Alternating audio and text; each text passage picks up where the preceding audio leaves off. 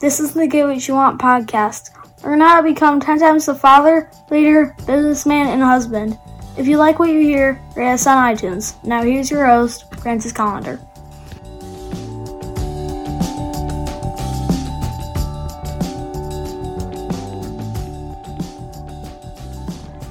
You know, uh, a lot of times uh, people think that uh, people are just they're they're out to get me. They're evil, those evil fuckers. You know, but uh, when uh, when it really comes down to it, uh, you you should really never attribute malice um, to what is actually stupidity.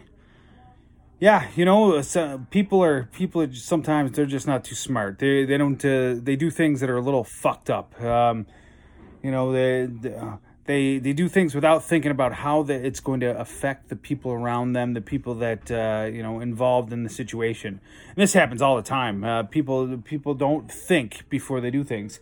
You know, I got this uh, awesome uh, uh, thirteen year old uh, son who that he he often speaks before he thinks. And you know, I'm sure I did the same thing when I was younger. You know, just you know say something and you're like, you know, uh, what is that uh, quote from Abe Lincoln? I think it was Abe Lincoln, anyways. Uh, um, something about uh, uh,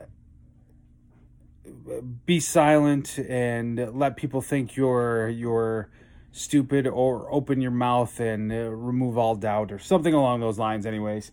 But yeah, you know like you should never really attribute like malice you know? Like you know so people are not out to hurt you. They they don't intentionally try to try to fuck you around.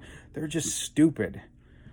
You know uh, so where in your life do you do this? You do you uh, you know see th- things that like like you think that people are intentionally trying to fuck you around but they're not really.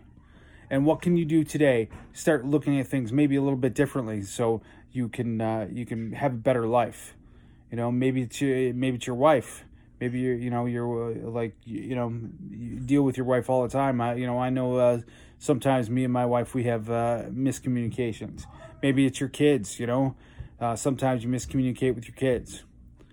So what are you going to do uh, and what can you do to to start really looking at things a little differently? You know uh, you know maybe it's try th- seeing things from a different point of view take a different angle on it.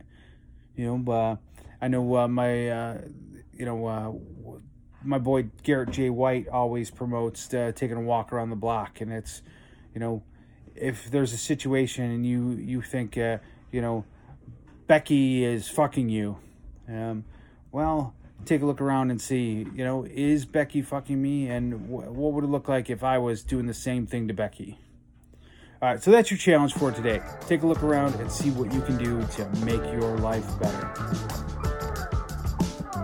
Get more at piperseats.com. Have an awesome day and get after it.